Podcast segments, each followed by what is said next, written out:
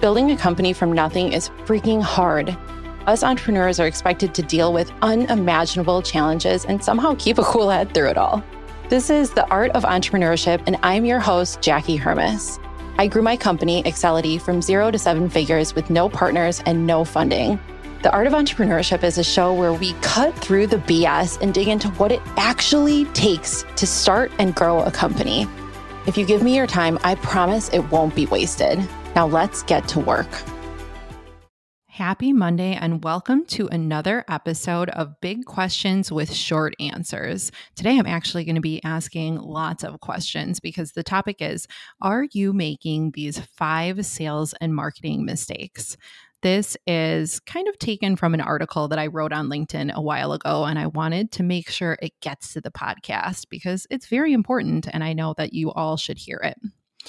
So, the long story short overview of this podcast is that nine out of 10 startups and small businesses might as well take their marketing budget and freaking set it on fire. I know that that is dramatic, but it is also very valid, and I'm going to tell you why.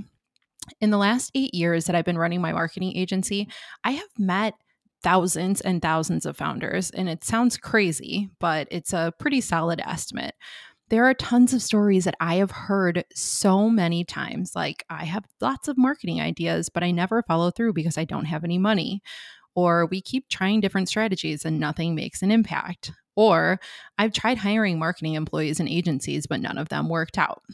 I have seen so many companies just straight up blow their budgets on strategies that weren't a good idea and weren't a good investment.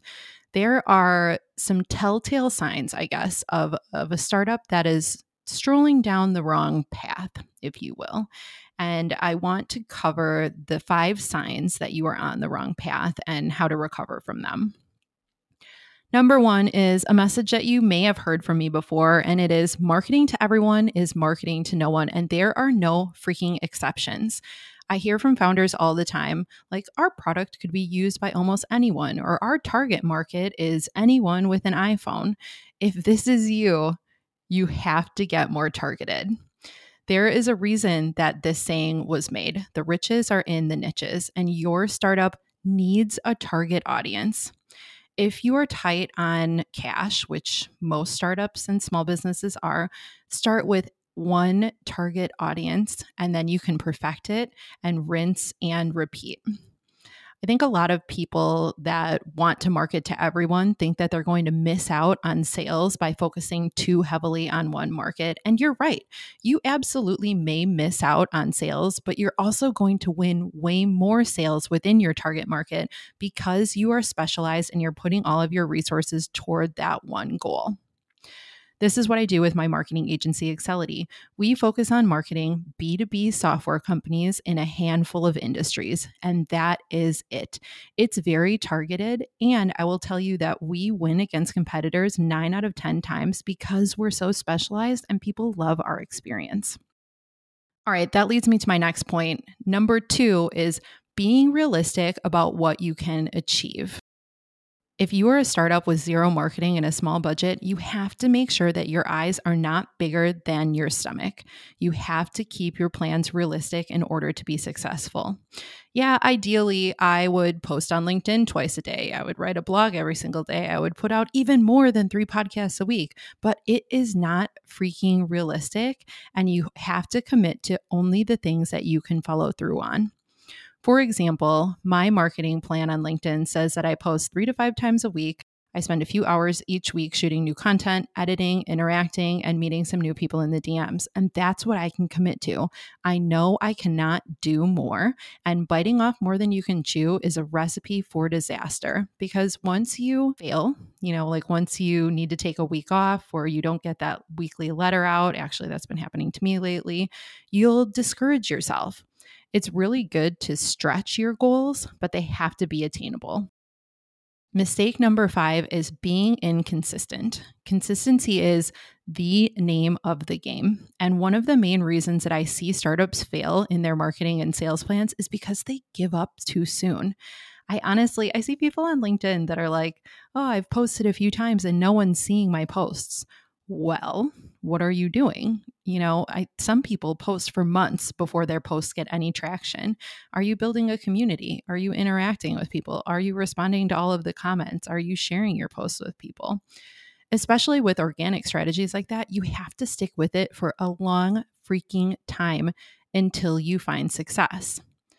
Here are two of my own data points for you to think about on this topic. One is that it took my company over a year to hit our stride with digital content and start driving good fit traffic and prospects to our website and get consultation requests from organic traffic alone. We are a marketing agency and it still took us time to perfect our system. I think a lot of companies think that they're going to hire a marketing agency or start marketing and, like, bam, they're going to go viral. They're going to have tons of prospects. That's just not how it works. Here is data point number two. It has taken me three years of consistent posting on LinkedIn to build the audience that I have. I think a lot of people wonder kind of how how I got where I am on LinkedIn. Not that, you know, not that I'm anywhere crazy, but I do have nearly 100,000 followers now and I'm super proud of that. And it took a long time. It's not just posting, it is interacting people. It is stalking people that were LinkedIn influencers to make them my friends. It was responding to tens of thousands of DMs. Honestly, it could be a full time job. So I just want you to remember that consistency is the name of the game, and good things do take time. Number four, one that no one wants to hear, but it's a big mistake that startup founders make, is that you have to set up your systems before you start.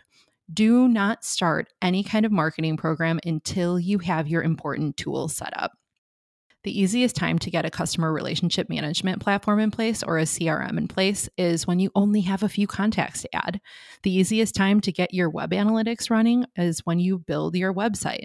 The easiest time to start tracking your social media or email numbers is when you first start posting on social or sending emails.